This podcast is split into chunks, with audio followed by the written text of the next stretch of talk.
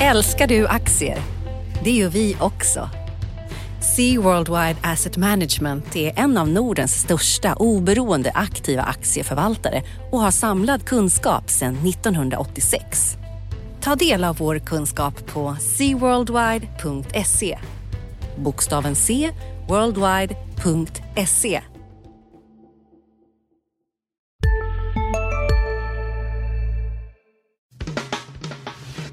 Analyspodden från Dagens Industri. Hej och välkommen till Dagens Industris analyspodd här. Jag heter Magnus Dagel och med mig på länk idag har jag ingen mindre än Hanna Jansson. Hej. Hej! Vad ska vi prata om idag Johanna? Ja, jag tycker det finns massa spännande grejer som vanligt. Vi har väldigt glada börser inför rapportsäsongen här för andra kvartalet. Eh, nya rekord i veckan och sen, i alla fall inte i Sverige kanske. Men, Nej, inte i Sverige, men du tänker på USA där. ja. Och eh, en del i den här eh, liksom nervositeten för Sverige kanske har lite med fastighetssektorn att göra. Men det tycker jag vi kan prata om. Du är ju, det är ett av dina favoritämnen, eller hur? Ja, det får man väl säga. Det är väl det jag tittar på. Och ett av mina favoritämnen det är ju internationell politik. Det tycker jag väl också att vi måste nämna. Det är mycket som händer nu. Vi har haft NATO-möte och vi har Donald Trump som är ute på turné i Europa. Just det. Det är väl lite en eh, högtidsstund för dig då när Donald Trump är i Europa nu. Ja, precis. Och sen tycker jag vi ska blicka framåt lite inför bolagsrapporterna som drar igång på allvar här de kommande veckorna. Just det.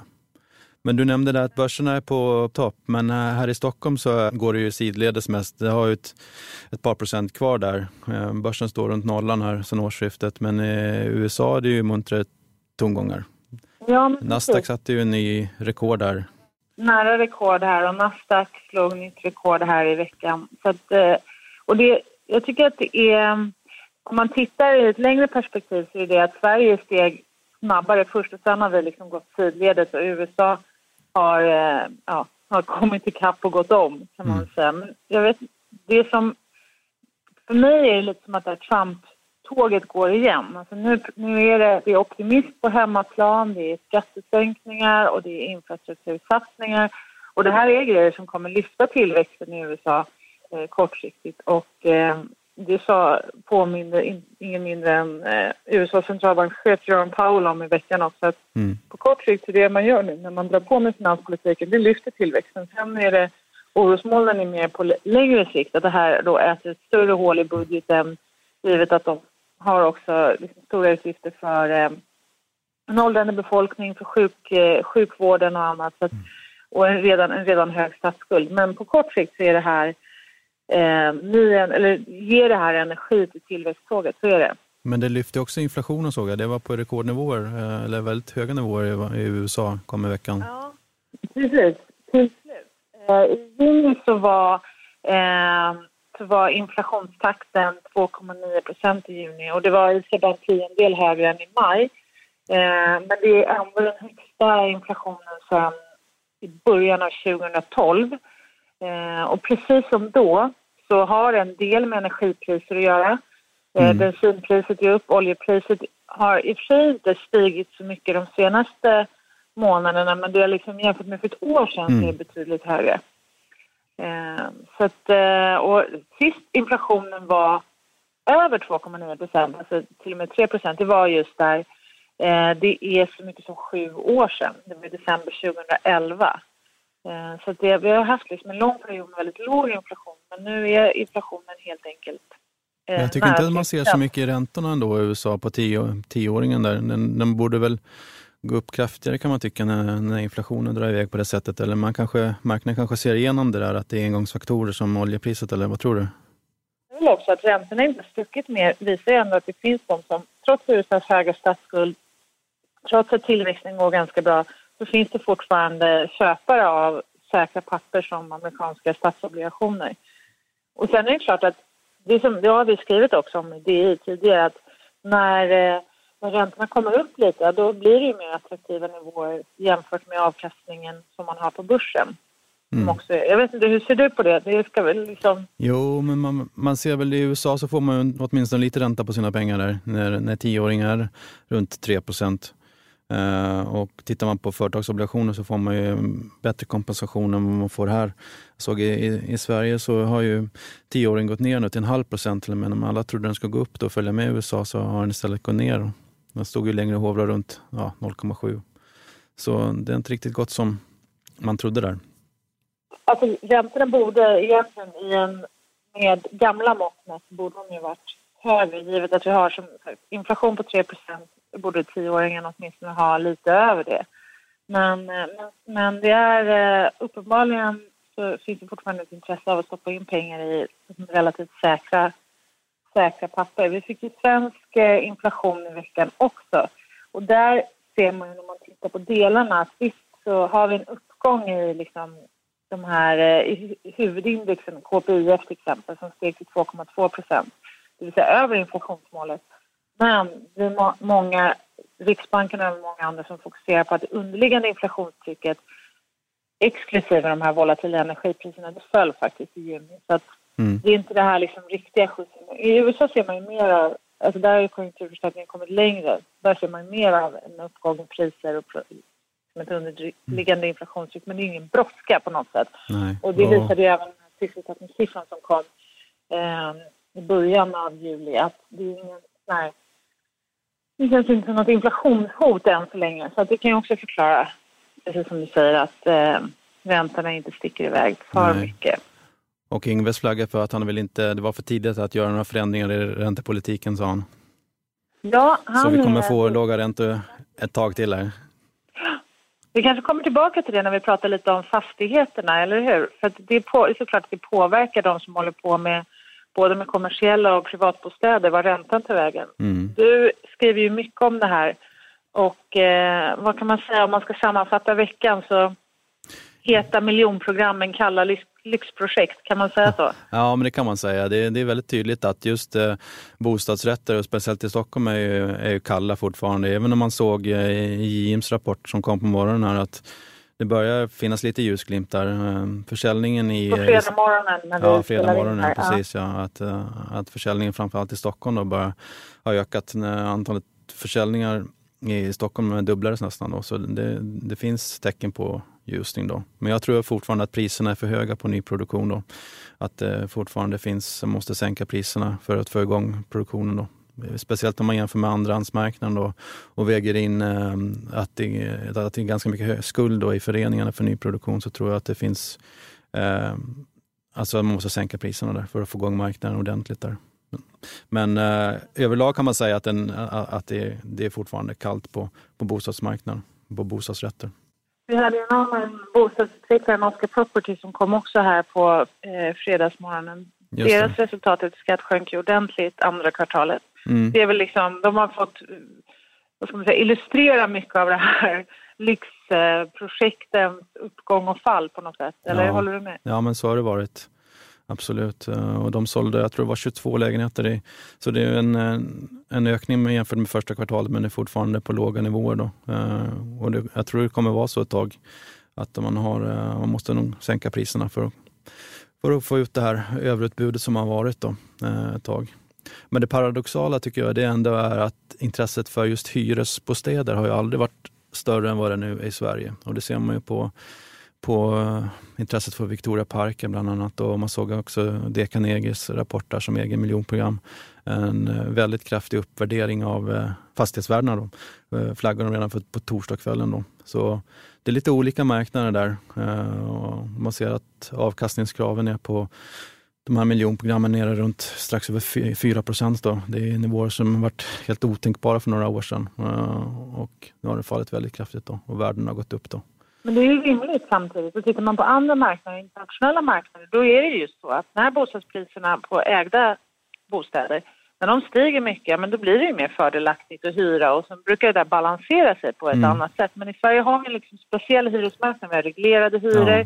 Det är inte så lätt att få tag på hyresrätter i storstäder som Stockholm. Och det förklarar ju varför många har köpt och betalat, eh, varit villiga att ta ganska höga lån och eller belåna för mycket för att köpa trots höga priser. Därför att det helt enkelt alternativen är på. Det finns mm. inte så mycket annat eh, att göra. Men det är klart, när priserna blir tillräckligt höga, men då kanske det är värt till och med de högre hyrorna då som det är i nyproduktion. För de får ju undanta då från den här reglerade hyran med ja. under ett par år. Ja.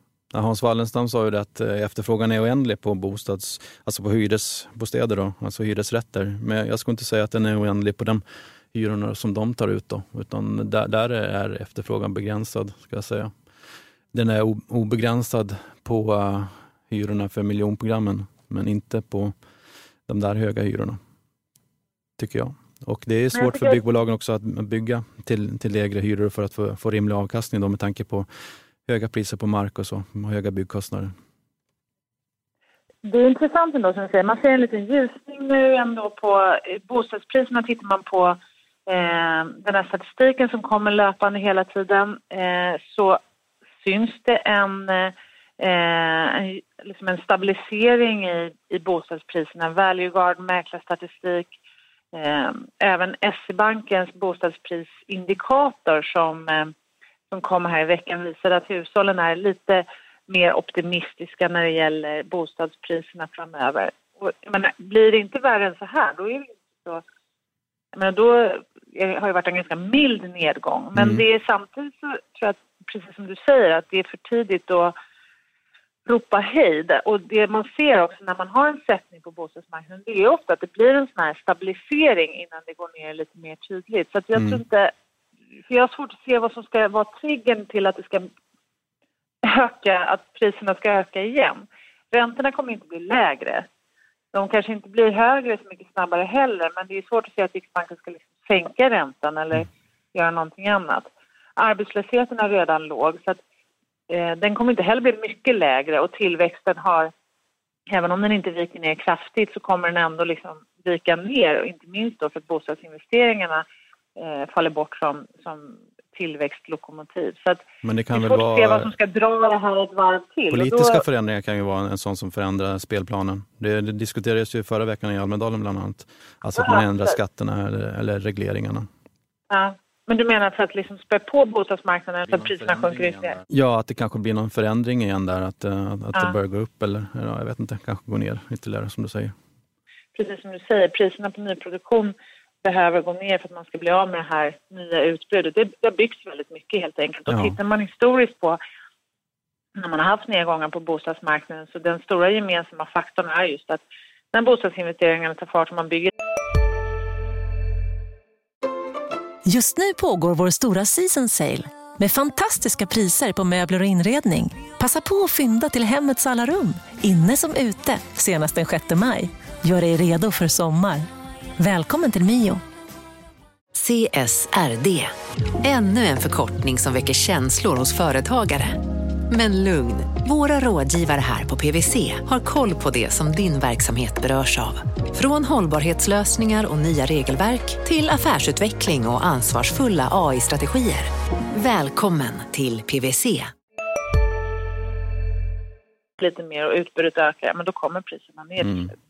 Men det är ju positivt för de som ska in och köpa bostad. Ja, absolut. Ja, verkligen. Ja, men eh, tittar man i förlängningen ett eller två år bort, om de här låga byggstarterna håller i sig, då kommer det bli risk för att det blir tvärtom nu, att det blir för lite bostäder. Om, ja, redan om ett och ett halvt år. Det finns en uppenbar risk för det. Så det är väl som det varit historiskt, väldigt kraftiga upp och nedgångar helt enkelt. Mm. Är det något mer? Det har varit många bolag som har kopplingar till fastighetsmarknaden som har eh, rapporterat i veckan. Inte bara Oscar Properties och JM som du berättade utan eh, och vi pratade även om Victoria Park. Är det mm. någon mer som du vill lyfta fram här? Eh. Ja, på fastighetssidan så ser man ju en, en tydlig trend där att det är just kontor i, i Stockholm och eh, stora städerna och samma tendens ser man i London och i Paris att det är otrolig efterfrågan från institutioner just på kontor i, i bra lägen. Man ser också ett stort intresse och det såg man i Fabeges rapport som rapporterade förra veckan. Då. Och aktien har gått upp nästan 20 procent på en vecka. Eh, och man ser också en, att e-handeln eh, påverkar fastigheter. Att, eh, att det går väldigt bra för de som har eh, lager och logistikfastigheter. Då, eh, speciellt i de här eh, när, nära storstäderna helt enkelt. Och det såg man i Catenas rapport där i veckan att den utvecklas ju bra. Är det några som du tycker att man... Eh, jag, menar, jag vet att du tittar när du tittar på vilka aktier som är köpvärda och så här, du tänker mycket på ja, men gärna högutdelande aktier, stabila utdelare och sånt där. Eh, med, vad är det någon som du tycker är... Vilka bolag skulle du, vilka bolag med koppling till fastighetssektorn skulle du vilja ha kvar i en portfölj eller till och med lägga till i en portfölj? Ja, nu, är, nu är grejen att det har blivit ganska dyrt på fastighetssektorn kan jag tycka. Att, uh, jag, tittar, jag tittar på substansrabatter och substanspremier ganska löpande och där, där har det faktiskt, uh, där är värderingarna ganska höga nu faktiskt. Uh, historiskt har det nästan alltid varit, i varje fall de senaste åren, har varit ordentlig rabatt faktiskt. Eh, men nu har det gått upp till, handlas eh, faktiskt i paritet med substansvärdena. Så, så det, det är ganska så, priserna har gått upp helt enkelt på, på börs eh, börsaktierna på, på fastigheter. Eh, och det är väl en funktion av räntan. Jag tror att det behöver en paus här nu. Eh, kanske kan man komma tillbaka till efter, efter sommaren till hösten. Här. Eh, men jag tror samtidigt det är en funktion av att räntan har gått ner ytterligare. Jag ser att snitträntorna i sektorn har fallit ytterligare och ligger nu på 2,2 procent där. Eh, och eh, man ser också att man kan höja hyrorna då i och med att inflationen ändå hovrar runt 2 procent. så det är verkligen bästa världar. Räntorna faller och hyrorna kan höjas, drivet av inflation och högkonjunkturen. Om man ska titta på det som Riksbanken har sagt de senaste signalerna så eh, var det ju en splittrad direktion som valde att hålla räntan oförändrad i mm. mötet här i början av juli. Men så fick vi protokoll från Riksbanken i veckan och då visade det sig att det finns tre ledamöter, eh, Olsson och Flodén, som gärna kan, som vill höja redan i år. Även Cecilia Skingsley ser ut att luta åt det hållet. Men det är då fortfarande tre stycken, Jönsson, Afjoknik och Stefan Ingves, som är betydligt mer försiktiga än så. Snarare ser ut att vilja höja räntan för 2019. Och mm. av de tre så är det ju Stefan Ingves som har utslagsröst. Så det, det var kanske lite mjukare besked än, än vad vissa, även jag själv hade, vad ska man säga, jag vet inte, hoppats på i alla fall. Jag tycker att Riksbanken borde höja räntan. Eh, ja. I, liksom börja nu och ta det lugnare snarare än att vänta för länge. Så att, eh, de som ville höja ville höja redan i år och upp till en nollränta då, eller hur resonerar de? Ja, alltså de, eh, Henry Olsson ville höja redan i våras. Han har redan röstat två gånger för att höja, så det är klart, han har fått igenom sin första räntehöjning och velat höja ytterligare en gång, ja, men då kommer man ju upp till noll. Eh, Martin Flodén han pratar mer om att han vill höja nu under hösten. Så att han kanske inte når nollräntan fullt så fort men, eh, men han är i alla fall inne på tidigare höjningar. Mm. Och Cecilia Skingsley hon är lite mjukare ändå. Och, eh, men, men pratar mer om att följa den räntebana som indikerar en höjning här i slutet av året. För, eh, för om man ser ändå i Sverige så är inflationen väldigt nära 2% av deras mål och här i, i Stockholm så är inflationen förmodligen betydligt högre än 2% skulle jag gissa. Jag har inte sätta räntan ut efter vad som händer bara i Stockholm men det, alltså, även i hela landet har inflationen varit på 2% hela det senaste året. Så som jag ser och inflationsförväntningarna är på målet. Så det hade inte varit kontroversiellt alls att höja räntan även om man är en inflationsfokuserad centralbank tycker jag. Men du vet att det, det ser annorlunda ut på Brunkebergstorg och det talar ju för att fastighetsbolagen kan njuta av hyfsat låga räntor ett bra tag till. I alla fall givet att liksom, Riksbankens agerande. Sen, sen har vi det internationella och eh, det, liksom, deras finansiering på marknaden och så här. Men än så länge så, så är det låga räntor som gäller. Ja. Men apropå det internationella då, det är ju mycket som händer såklart internationellt. Vi har haft en, eh, en ganska intensiv geopolitisk vecka. Just det. Det är dels Brexitförhandlingarna fortsätter då, konvulsionerna i Storbritannien, det är bara eh, knappt nio månader kvar, eller ungefär nio månader kvar till Storbritannien faktiskt ska gå ur den här tvåårsperioden eh, sen de ansökte om utträde ur EU går ut. Och eh, nu i veckan så har man då kommit fram med ett så kallat white paper, liksom ett dokument som ska försöka stipulera hur regeringen, den brittiska regeringen ser på utträdet. Och, eh, det, har, det, var lite mjukare än väntade tongångar i, i det pappret. Det, vad, vad man vill få till är då ett eh, liknande associationsavtal som EU har med Ukraina och, eh, och eh, Georgien kanske. Ja. Och det är ungefär som att de ska stanna i en tullunion där man har då fri handel med åtminstone med varor, alltså tillverkade varor och jordbruksprodukter. Och det, Eh, däremot är det fortfarande väldigt osäkert hur man ser på tjänster. Tjänstesektorn som är superviktig i Storbritannien med alla banker. Eh, och det finns också, men det är, massa osäkra Ja, variabler kvar ändå. Men hur som helst så är det ändå lite mjukare omgångar, tongångar när det gäller varuhandeln. Men det här fick ju då de lite mer eh, euroskept eller EU-skeptiska ministrar som Boris Johnson, eh, utrikesministern, eh, och även eh, förhandlaren David Davis att avgå. Så det är turbulent i Storbritannien helt enkelt. Och nästa vecka fortsätter, då kommer Trump träffa... Då kommer Trump. Veckans Träffa Putin. att Trump ska träffa Theresa May då i London nu eh, på fredagen, eller han handlade på torsdagen för ett toppmöte och eh, Theresa May skulle gärna vilja få till ett avtal med USA för att, som liksom motvikt till sämre handelsvillkor med, eventuellt sämre handelsvillkor med EU, men det, det får vi väl se. Och sen fortsätter då Trump för att träffa en annan eh, stark man, nämligen eh, Putin.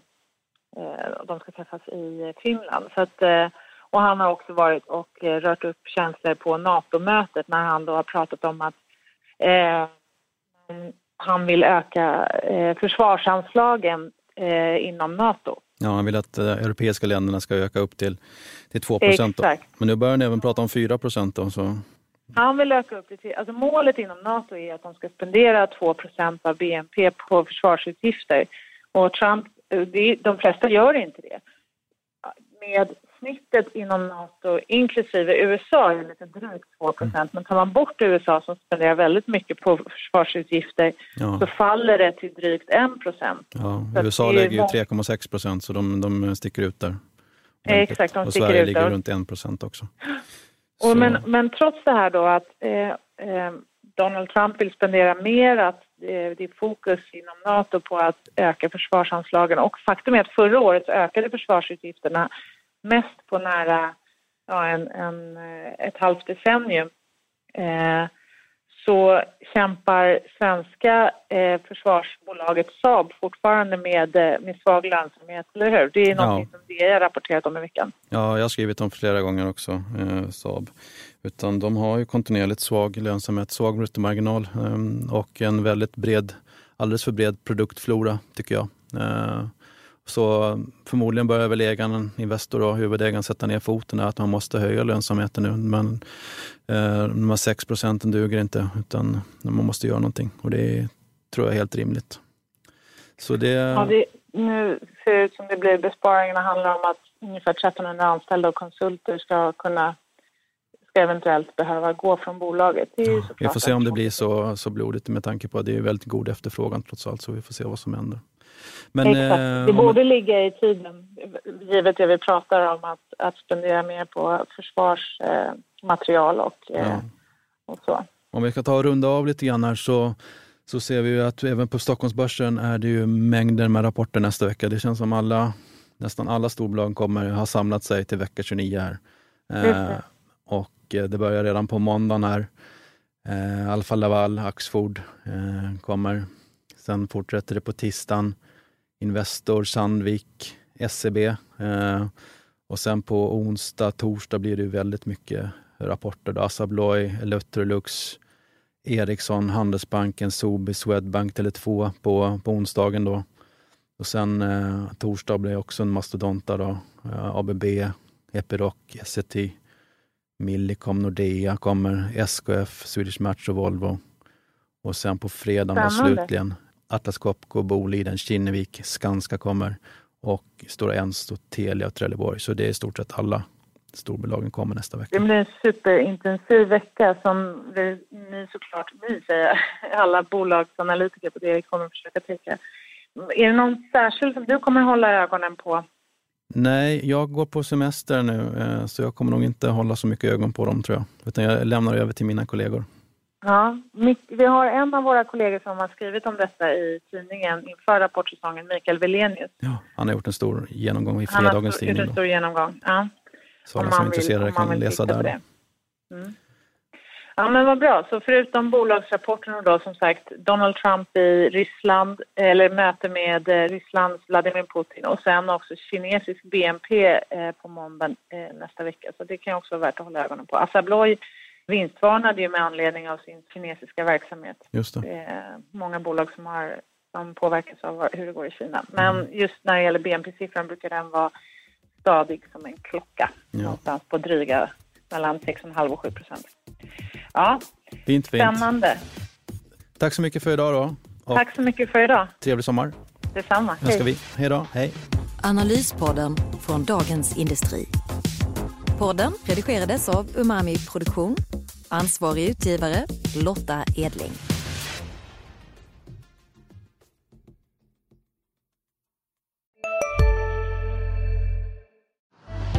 Älskar du aktier? Det gör vi också. Sea Worldwide Asset Management är en av Nordens största oberoende aktiva aktieförvaltare och har samlad kunskap sedan 1986. Ta del av vår kunskap på seaworldwide.se. Bokstaven C, worldwide.se